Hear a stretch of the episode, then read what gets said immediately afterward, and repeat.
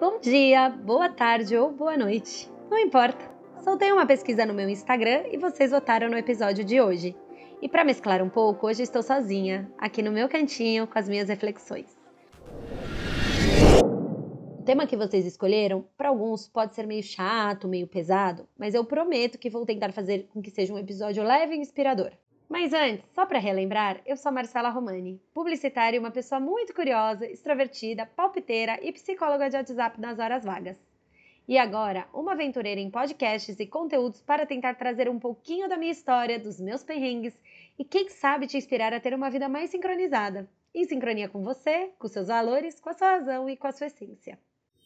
Aproveitando o começo do ano, ainda não passamos o carnaval e você ainda está com tempo de se organizar e não terminar o ano sem dinheiro ou pelo menos com as suas finanças um pouquinho mais organizadas. Mas vamos combinar uma coisa aqui. Esse episódio não é uma consultoria financeira e nem dicas de onde investir o seu dinheiro. Porque, como eu já disse, eu sou publicitária e não economista, investidora profissional e nem trabalho no mercado financeiro. E talvez tudo o que eu falar aqui não se aplique à sua realidade. Ou você me acha uma freak com as minhas finanças. E tá tudo bem. Porque cada um lida de um jeito com isso. Mas como vocês adoram, vou trazer algumas histórias com meu dinheiro, algumas coisas que eu deveria fazer e outras coisas que escutei por aí. Mas como vocês já sabem, nenhuma fórmula mágica ou regra que você tem que sair daqui e fazer, ok? Se alguma coisa te servir, eu fico muito feliz. Se não, não tem problema também. E se quiser, me manda uma mensagem, um WhatsApp, um inbox, que eu posso até te ajudar a organizar um pouquinho das suas contas também. Muito se fala de finanças pessoais. Tem vários conteúdos, cursos e gurus por aí que ficam dando regras, planilhas e métodos para que você se organize, quite as suas dívidas e enriqueça. Eu não sou muito consumidora dessas técnicas e eu aprendi de uma forma completamente diferente. Mas entendo quem busca esses recursos, porque é uma forma de adquirir o conhecimento que não temos. Como eu já disse, aqui não é um curso. Eu quero tratar com vocês sobre a nossa relação com o dinheiro, nossos tabus, nossos erros e principalmente o nosso futuro. Que para mim, esse é o principal motivo quando o assunto é dinheiro. Caso contrário, para que se esforçar e economizar todo mês? Confesso que desde criança eu tenho uma certa facilidade para lidar com as minhas finanças. Uma porque meu pai é consultor financeiro e conseguiu trazer esse conhecimento para dentro de casa na educação dos dois filhos que ele teve. E outra, porque eu tenho um perfil muito disciplinado e sistemático desde que ganhei a minha primeira mesada, e isso facilitou muito para criar uma rotina com meu próprio dinheiro desde cedo. E por último, não menos importante, meus pais trabalharam à base do não. E não porque eles queriam ver a gente sofrer, é porque às vezes não dava mesmo. Mas a parte boa é que lá em casa tínhamos todos os rituais de crianças que todo mundo conhece: a fadia do dente, o trocado do lanche que fica com a gente, as moedinhas das avós que você pega na bandeja do almoço de domingo, as recompensas depois de fazer alguma tarefa para sua mãe e a famosa mesada. Mesmo que em valores pequenos, e eu nem sei se isso é o mais correto para ensinar crianças a economizarem, foi isso que nos inspirou para tratar das nossas finanças. Eu e meu irmão temos uma história muito boa das moedas que a gente juntava no cofrinho. Eu tinha 8 anos e meus pais estavam procurando um apartamento para comprar. Quando a gente encontrou o apartamento, em que inclusive eu morei lá por mais de 20 anos, eu e meu irmão juntamos as nossas moedas, colocamos um envelope e entregamos para os nossos pais com a seguinte mensagem: Nós queremos ajudar vocês. Gente, imagina isso. Minha mãe ama essa história. Claro, não tinha nem 10 reais naquele envelope, mas o nosso senso de ajuda, de contribuir para aquela conquista dos nossos pais, era o que estava valendo. Acho que quando eu tinha uns 10 anos, eu comecei a ganhar a famosa mesada. Meu pai dava o equivalente a 100 reais na época e dizia: Com esse dinheiro, vocês vão decidir onde irão gastar. Quer comprar alguma coisa? Podem comprar. Querem guardar para comprar algo maior? Pode também. Eu sempre guardava metade, não sei porquê, mas sempre queria economizar alguma coisa. Meu irmão gastava tudo em lanche na escola, mas era o que trazia satisfação para ele, e tudo bem também. Mas meus pais em nenhum momento completavam, e se ele quisesse alguma coisa, ele tinha que esperar o próximo mês. E quem estava certo? Nenhum dos dois, nem errado, a gente escolhia o que queria fazer com aquele dinheiro. E meus pais não se intrometiam, apenas ajudavam às vezes a gente fazer as contas, na época ainda não sabíamos mexer no Excel. Eu também sempre funcionei com metinhas e metas. A Nath Arcuri, do Me Poupe, fala muito disso na hora de se organizar com as finanças. Você precisa ter objetivos, senão o dinheiro não vale para nada. Desde pequena, gostava de juntar para comprar coisas maiores. Durante a minha adolescência, eu comprei minha bicicleta, depois, um pouco mais velha, eu comprei minha TV e ainda fiz em 10 vezes sem juros, e assim por diante. Existe um método que funciona bastante. Para mim, eu faço isso muito naturalmente, mas indico para quem não consegue guardar um real por mês. Alguns chamam de método 20, 30, 50. Outros 50, 15, 35. Não importa. O que precisa entender é a lógica e depois você aplica os percentuais no que faz sentido para a sua vida. O conceito é dividir seu orçamento em três grupos de gastos, onde sua renda será direcionada para gastos essenciais, onde ficariam as contas de moradia, contas fixas, coisas de necessidade básica. Gastos de lazer, aqueles que podem ser cortados ou que não seja tão necessário para sua sobrevivência, mas que são super importantes. E por último, as prioridades financeiras, seja uma aposentadoria ou uma economia por um sonho maior. Quando eu fui para intercâmbio, meu pai me ajudou muito, claro. Ele pagava a faculdade aqui no Brasil e eu podia estudar lá. Ele ainda me deu um dinheiro para eu poder viajar pela Europa. Mas na época eu já trabalhava e consegui pagar pela minha hospedagem e pela minha alimentação por seis meses. E lembrando que era tudo em euro, hein? Pode ser que isso representasse no máximo 30% da minha viagem, mas aquele ato de eu estar pagando pela minha experiência já fazia eu aproveitar de uma forma completamente diferente. E eu acho que isso contribuiu muito para eu ser cada vez mais disciplinada por aqui. Entender de finanças pessoais é tão básico como saber a tabuada do 2. Isso com certeza deveria estar na grade das escolas. Eu acho que algumas escolas até têm alguns trabalhos sobre isso. E ainda bem que estamos cada vez mais conscientes da importância disso e que de alguma forma já passamos isso para outras gerações. Meu sobrinho, por exemplo, desde pequeno estimulamos algumas coisas. O pai e a mãe dele, claro, e eu como madrinha. Ele adora uma moeda, tem um cofrinho, uma conta no banco. E toda vez que ele quer alguma coisa, a gente incentiva ele a pensar: isso é necessário? Você precisa comprar agora? E se ele compra, meu irmão desconta da conta dele, caso não seja aniversário ou qualquer outra data comemorativa que se ganha presente. Além disso, ele já aprendeu comigo a pedir dinheiro de aniversário. Eu expliquei para ele que se ele pedisse dinheiro, ele podia juntar e comprar algo muito mais legal do que vários presentes que as pessoas dão. Pois bem, ele fez isso ano passado e adivinha o que aconteceu? Ele comprou uma espada do Pokémon que custava 70 reais e guardou todo o resto. Estamos falando de valores baixos, claro, ele não tem nenhum tipo de renda, nem cartão de crédito e muito menos contas para pagar. Mas o que vale é ele entender o valor das coisas, o tempo e o que é necessário para comprar ou não. Assim, já posso garantir que estamos contribuindo com o futuro dele. Quando as minhas amigas me pedem conselhos para economizar mais, para ter mais controle dos gastos, a primeira coisa que eu falo é: entenda o seu diagnóstico, que com certeza é diferente do meu. Muitas delas têm filhos, isso já muda completamente o cenário. Outras são casadas, outras moram com os pais, outras têm salário, outras são autônomas. Então, sempre que for pensar nas suas finanças, não se compare. Traga para a sua realidade e comece a desenhar a sua melhor estratégia. Muita gente nem sabe o quanto cai na conta corrente, seja do salário ou qualquer outra renda, e muitas vezes, deixando tudo no débito automático, que é muito mais prático, não tem ideia do valor da fatura do cartão de crédito. Quando eu conto para as minhas amigas que eu tenho cada centavo controlado e ainda tenho uma projeção para os próximos seis meses, galera me olha um pouco espantada. E de novo, as ditaduras das finanças que escuto na internet, elas não cabem muito a mim. Eu tenho cartão de crédito, eu parcelo compras, tenho investimentos de alto risco, mas também eu tenho o básico: uma planilha de controles, uma reserva de emergência e o controle total do que eu ganho versus o que eu gasto. E também não sou a favor da técnica de cortar o cafezinho. Pequenos prazeres do seu dia não te deixarão mais pobres. Aliás, se eu corto o cafezinho, eu não fico rica e ainda fico com sono o dia inteiro. Mas repito, eu sou muito disciplinada e organizada. Se você é uma pessoa com dívidas e que se encaixa no perfil dos que não tem nenhum controle sobre seu dinheiro, melhor seguir as regrinhas básicas da internet. Falando em reserva de emergência, aqui vai ser a única coisa que eu vou te dizer que vai ter que seguir sim. Você já deve ter escutado sobre ela, claro. Alguns dizem que tem que ter o valor equivalente a seis meses de vida, outros um ano. Não importa. Você escolhe o que te dá mais segurança. Mas o que importa aqui é que você tem que ter um dinheiro livre para ser usado em qualquer necessidade que não estava prevista. Um desemprego, problema de saúde, um carro quebrado. Mas depois de todo esse papo, eu vou começar a falar de um assunto para turma avançada: investimentos.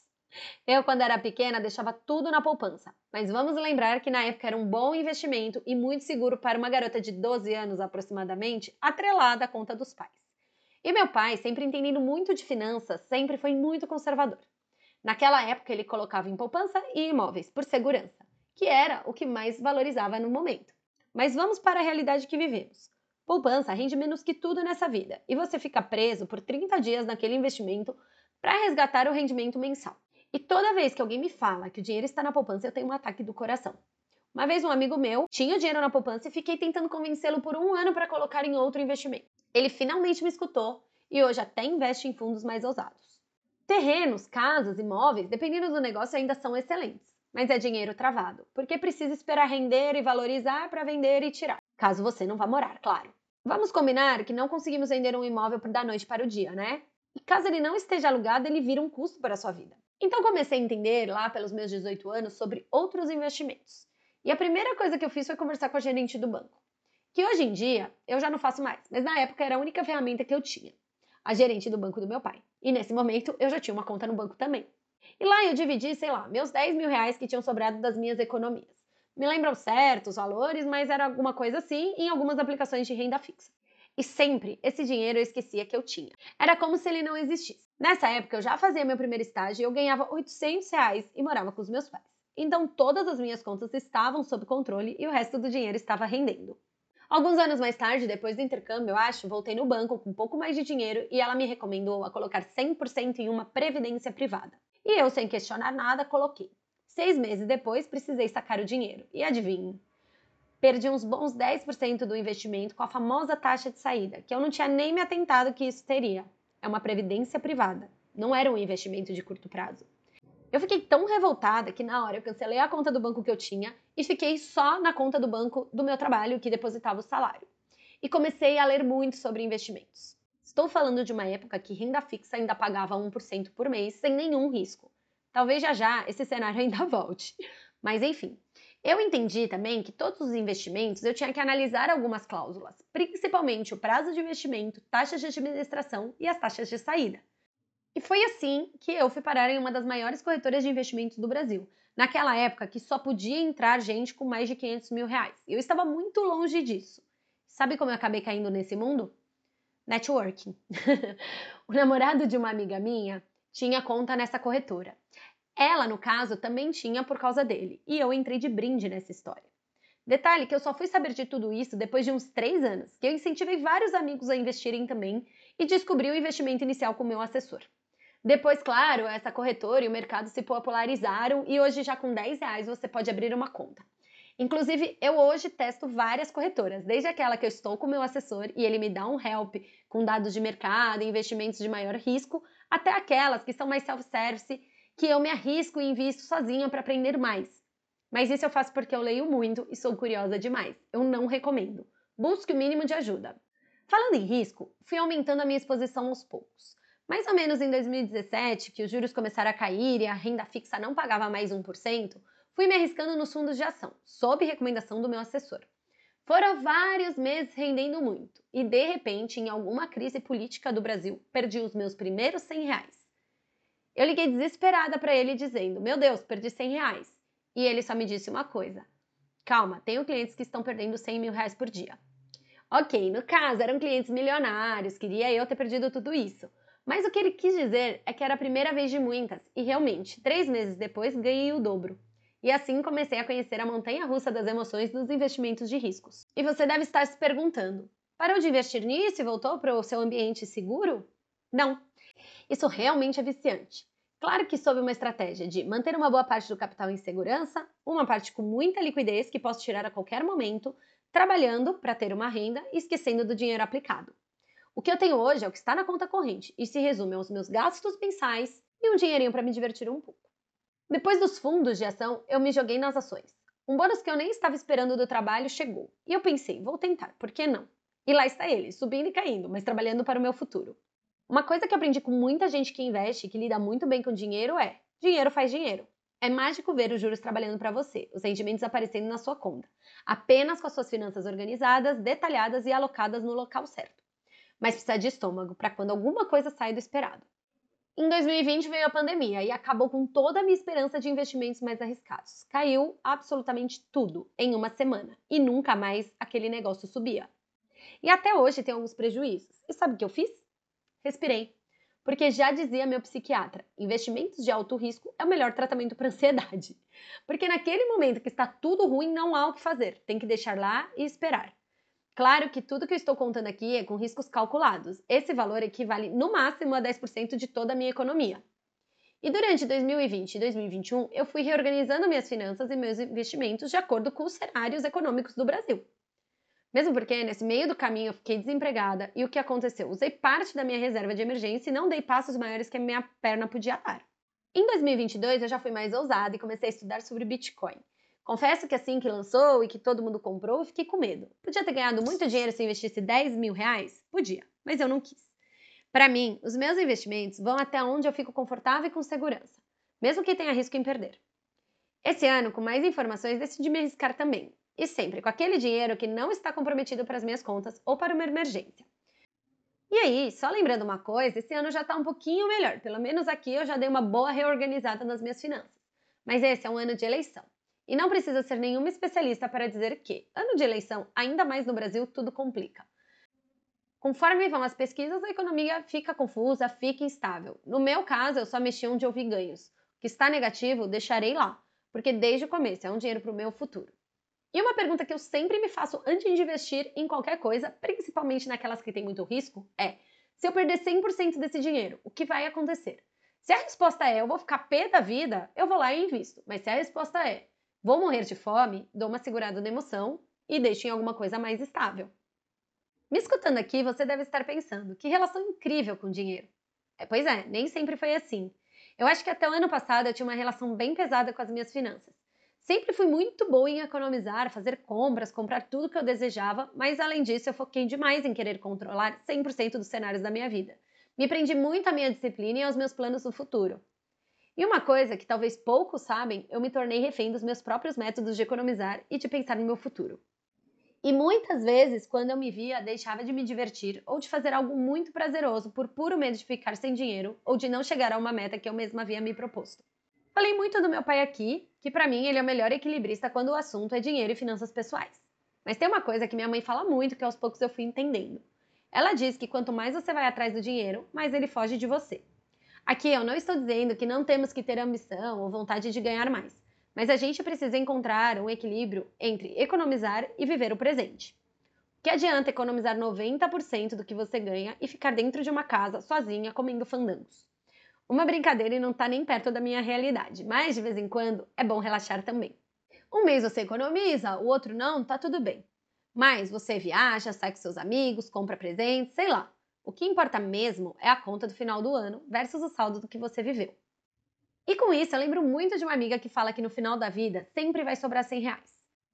Eu sempre me lembro disso porque estávamos no Panamá. E já estava acabando o nosso dinheiro e a nossa viagem também. E eu não me lembro direito porquê, mas acho que estávamos decidindo onde comer e quem pagar, porque a gente fazia aquele esquema de dividir no aplicativo e depois a gente depositava para outra que devia. E aí a minha amiga falou isso. Ah, também nem vou me irritar, porque no final sempre sobra 100 reais. Como quem diz, não adianta me estressar e voltar com dinheiro para casa. E depois dessa viagem, começamos a falar isso quando queríamos fazer alguma coisa e por um acaso não estava contemplado no nosso orçamento.